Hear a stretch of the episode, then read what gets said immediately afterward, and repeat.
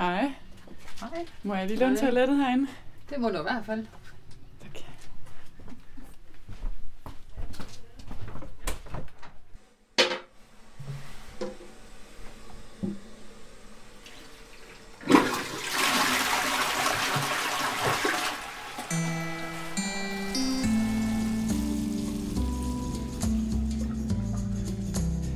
Mine dråber perler i en fjers glatte overflade.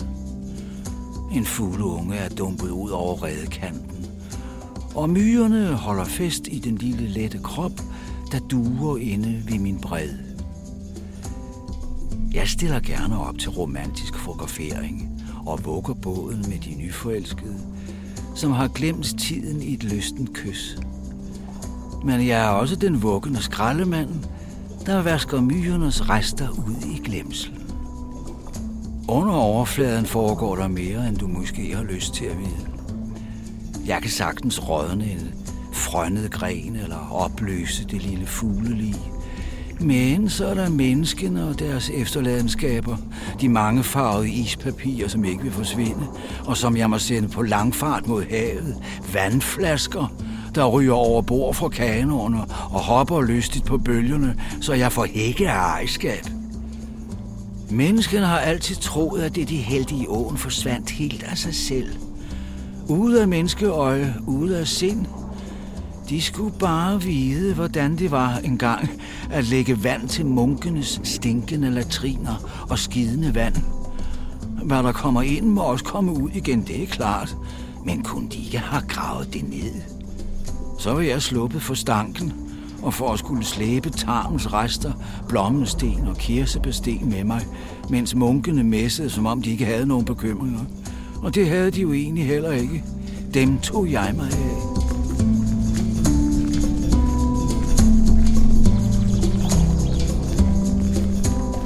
Du lytter til Åsteder, fortællinger fra Gudnåen.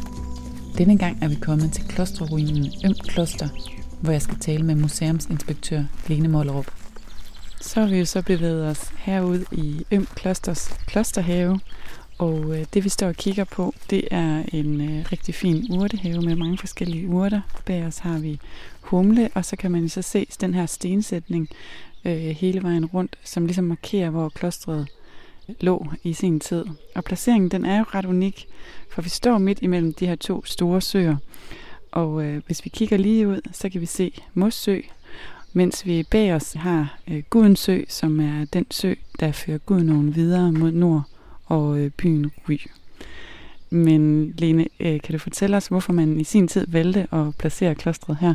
Det gør man på grund af søerne og landskabet her. Øhm, sådan nogle munke som dem her har brug for vand på deres områder. Vi ved det, at øh, de kommer til 1172, og det ved vi, fordi at klosteret munke har skrevet en, en krønike, Øm Klosters krønike.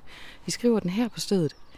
Og øh, de beskriver, at da de kommer hertil, så er bruder Martin, de er simpelthen en munk, de har med. Han er ingeniør, og han kan, han kan beregne høj, højden af land og højden af vand. Øhm, med ganske simple redskaber nivellerer han ud her. Han har en lodstok og et lod, og finder ud af, at øh, Mosø står en middelalderlig alen højere end Gudensø over på den anden side. Og med den viden, så ved de, at de kan grave, øh, simpelthen grave kanaler imellem de to søer for rindende vand inde på området. Og det rindende vand, det skal de bruge. Der er ikke nogen kilder her, så de skal simpelthen bruge det til alle behov. Altså det er både, både til tidlig industri, men det er også til, til drikkevand og til vaskevand og til vand til, til dyrene osv. Ja, og dengang jeg kom, så kunne jeg jo se, at der var skrevet noget på husmuren herude, og der stod Cara Insula. Havde det en særlig betydning for munkene? Det har det nemlig. De kalder det selv for Cara Insula på latin, og det betyder den kære ø. Og ø-navnet har jo en symbolsk betydning. Det kan både være, at det netop bliver en ø, når man anlægger kanaler på begge sider af klosteret og søerne øh, for enderne, eller at det er øen i verden, som klosteret ønsker at være. Det trækker sig tilbage fra øh, verden og ligger helt afsondret og ensomt. Og hvad var det for en type mennesker, som øh, var munke i den her orden?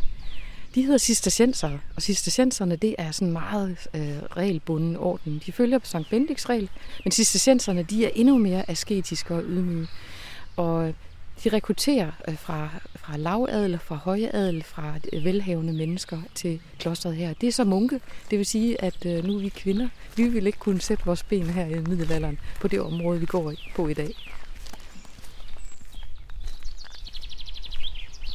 Altså normalt så forbinder man jo Gudnåen med skønne naturoplevelser, solskin og sommer, men du har også sagt til mig, at vi skal tale om noget lidt andet i dag, fordi en af de måder, man sådan rent faktuelt kan få nogle viden om, hvordan de her munke de så har levet, det er ved at kigge dybt og grundigt ned i deres latriner. Og øh, hvad er det så for en historie, man kan se der?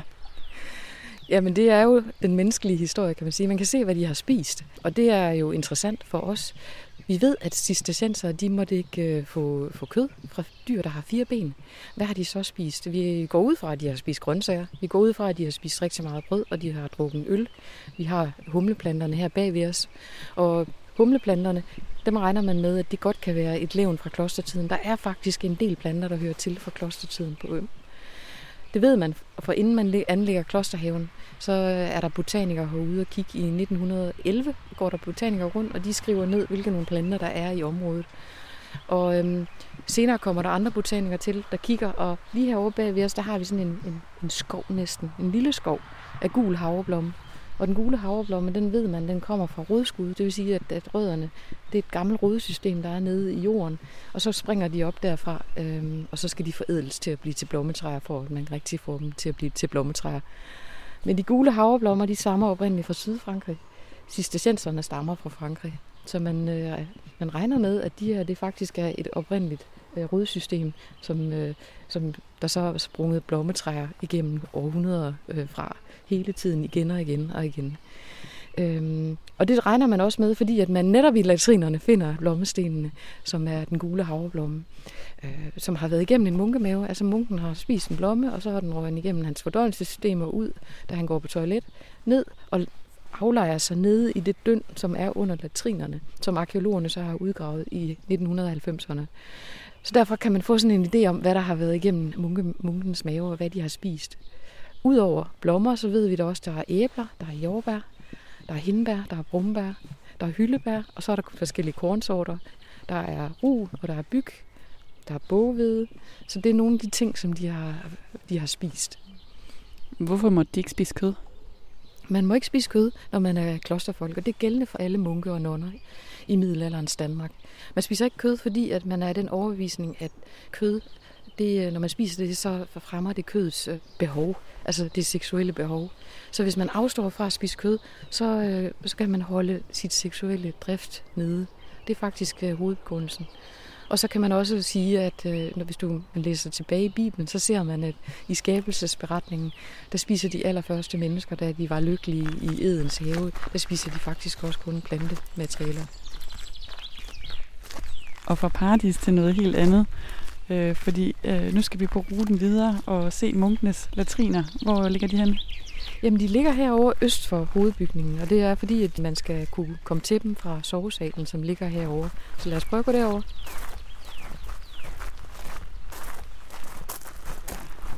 Skal vi gå ind og under halvtaget her? Ja, lad os gøre det. Når vi så står her i læ, så kan vi lige se ud på græsplænen lige herude foran. Og det er her, man kommer ind, når man kommer ind på Øm Kloster. Det er lige her i ankomstområdet. Og der er en græsplæne. Og dernede under er der en udgravning. Lige dernede under ligger fundamenterne af, af klosterets øh, egen infirmeri. Og et infirmeri, det er deres eget hospital. Vi er inde for murene. Så det er munkens eget hospital. Og det er det, der blev udgravet i 90'erne. Og herunder løber øh, også kanalen, som skyller latrinerne i klosteret. Og så her, lige herovre på den anden side, der har vi så øh, klosterets hovedbygning. Og cistercienserne, der lever sådan meget asketisk og ydmygt, de har ikke egne værelser, de sover simpelthen i sovestal.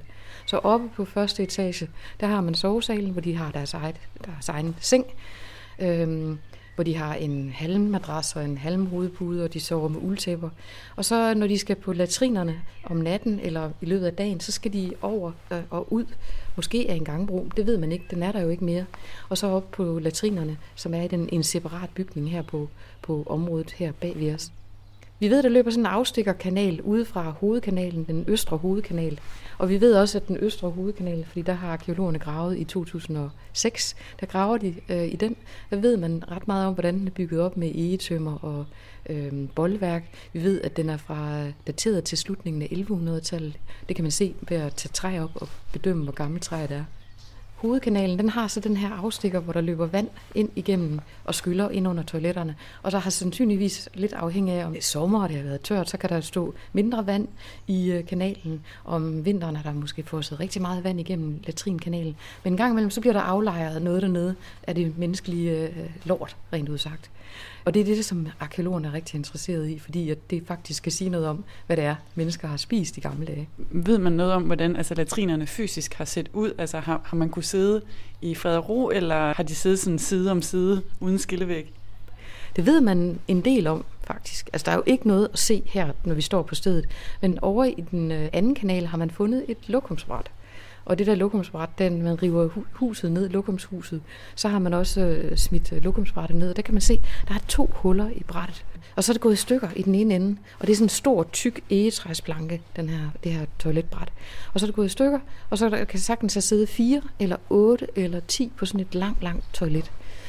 Og man kan se, at de sidder faktisk ret tæt på hinanden. At der er måske en lille skillevæg. Ikke sådan, at, at man øh, ikke kan se den anden. Men man ved rigtig meget om cistercensernes toiletvaner, fordi at de er så regulerede, som man skriver simpelthen ned, hvad de må og hvad de ikke må.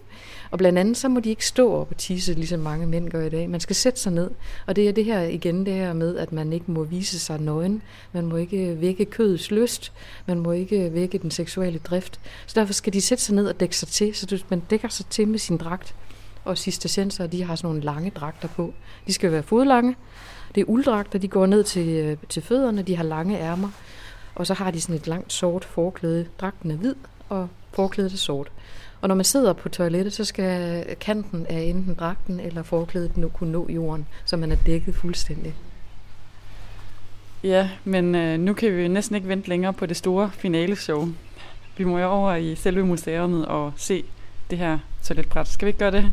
Ja, det synes jeg helt klart, vi skal. Så bevæger vi os her ind i den inderste klosterhave eller urtegård, som blev anlagt i 1925, og som rummer alt fra dansk ingefær, løvstikke og hundetunge, liljer og hvidløg. Simpelthen alt det, øh, som munkene de brugte til både deres kost og til øh, deres medicin. Så går vi ind på selve museet her ind ad døren. Og så går vi ned ad en lille trappe her. Og der har vi så toiletbrættet. Ja, her ligger det. Det ligger her i en lille glasmontre. Og det ser egentlig ikke ud af noget særligt. Det er sådan en gammel brun bræt. Faktisk ret frønnet i det også. Men det er jo noget helt særligt, fordi at øh, det fortæller os om munkenes dagligdag. Det fortæller os om, vi kommer helt tæt på de her mennesker, som har levet her for rigtig lang tid siden. Og vi kan se, at brættet, som det ligger her, så kan man se, at, øh, at udskæringerne af selve toiletthullet er der. Øh, vi kan se, at den er knækket i den ene ende, således at, øh, at det kunne have været meget længere. Vi må bruge vores fantasi til at forestille os, hvor mange der har siddet, øh, om det er fire eller det er otte, der har siddet på latrin. Vi kan også se, at der faktisk ikke er ret langt imellem øh, de to huller, så de har siddet ret tæt på hinanden. Hvis der har været nogle lidt store mænd, så har de næsten gnede en skulder med hinanden. Der er nok 40 cm her imellem. Vi kan også se, at udskæringen er der, den anatomiske udskæring, sådan som manden, manden, når han sidder ned, ikke tisser ved siden af.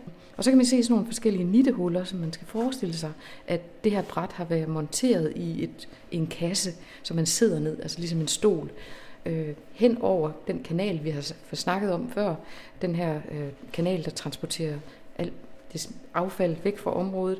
Og så øh, har man nede i, når man kiggede, har stået og kigget, så har man kunne kigge ned på vandet nede under her. Om sommeren, der har der sikkert lugtet grimt herinde i toilettet, fordi der ikke har været så meget gennemskyldning. Og om vinteren har man kunne mærke en kold vind komme ind under, ind under numserne på de her, der har siddet her på toiletterne. Og så kan jeg se lige herovre i den anden glasmontre, der er der netop noget af det, øh, du tidligere har fortalt om, som man har fundet i, øh, i dønnet. Ja, hvis man lige går lige herover ved siden af i glasmontren, så kan man se nogle af de ting, øh, sandsynligvis været igennem en munkemave. Det er nok ikke øh, det hele. Der ligger også nogle øh, knogler fra dyr, men man har også brugt latrinerne til at kaste affald i. Men lige her forrest, der ligger der kirsebærsten, der ligger øh, øh blommesten, forskellige blommesten, forskellige typer. Der ligger valnød, og der ligger hasselnød. Og kirsebærstenene og blommestenene kan meget nemt have været igennem en munkemave. Altså, at man har spist blommerne, og så har man kommet til at sluge stenen. Det sker jo også i dag, at vi gør det. Og så ryger det igennem øh, fordøjelsessystemet, og så ud i latrinen, når munken skal på toilet. De er så fundet i, i, øh, i lagene nede i, i, sammen med de humane fækalier, altså lortet. Der er faktisk også fundet et stykke af en fersken her øh, nede i latrinen. Og man kan så sige, at måske har de haft et ferskentræ på en sydvendt mur, eller også har de købt det. Simpelthen købt ferskener og druer, øh, sådan lidt eksotiske planter at have i Danmark, men det kan godt lade sig gøre. Ja, men skal vi gå ud og øh, slutte af med den her flotte udsigt, der er herude, øh, ud over Mossø? Ja, lad os det. Så går vi lige op ad trappen her igen. Og ud af døren.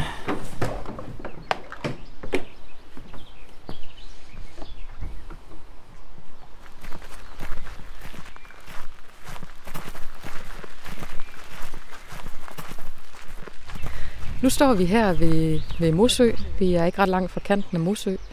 Og vi kan kigge ud over søen, og vi kan forestille os, hvordan der så ud i, i middelalderen.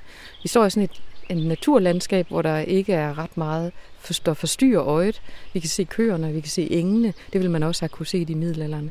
Vi skal forestille os, at de her klostre langs nogle systemer har været meget lige hinanden. De har alle sammen haft brug for, for vandet.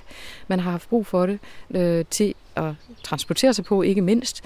Og der er også en tryghed ved at ligge herinde i landet. Der er ikke nogen fremmede sørøver, der kan plyndre ens kloster, som hvis man boede i en by tæt på øh, havet. Så øh, klostrene langs Gudenåen, de har de, mange fællestræk. Det hovedsageligt, så er det vandet, der binder dem sammen. Og hvornår slutter den her periode med klostre langs Gudenåen? Det gør den i 1536. Der kommer reformationen til Danmark, og man bliver lutheranere og klosterne bliver nedlagt. Men det man ser med klosterne langs Gudenåen, de får lov til at fungere. Og øh, de fungerer egentlig, så der ikke er flere munke tilbage. Så mange kloster, de er også på den anden side 1536. Det driver man stadigvæk, de her store landbrug. Og så betaler man bare afgifterne til kongen i stedet for til sig selv.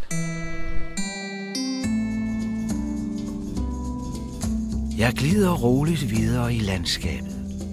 Tag med mig til skjulte steder, hvor pilen døber grenene i vandet. Eller krumningen, hvor virvlerne leger med fiskeynglet. Vi skal forbi fortidsminder og ruiner, der sammen med mig kan fortælle om levet liv, store drømme og nytænkende måder at anskue verden på. Hvad ville menneskene egentlig gøre uden mig, spørger jeg nogle gange mig selv. Jeg er deres vand, og jeg har tålmodigt båret dem fra sted til sted, lige siden de gik i skin, og ladet dem bruge mig til alle mulige formål lige siden. Som et hjerte midt i Jylland har jeg bragt det livgivende vand ud til mennesker og dyr i rolige og gentagende hjerteslag.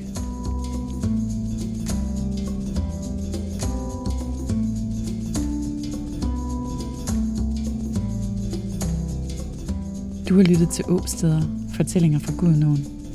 Hvis du vil høre mere om Øm Kloster eller selv besøge stedet, kan du gå ind på oplevgudnå.dk podcast. Du er altid velkommen til at give podcasten stjerner eller en anbefaling med på vejen, hvis du vil hjælpe andre med at finde den. I næste afsnit padler vi videre langs Gudnåen, til vi kommer til Trækstien ved Silkeborg. Og her skal vi høre fortællinger om gamle bramdrager og barske brammænd, der brugte Gudnåen som hovedvej.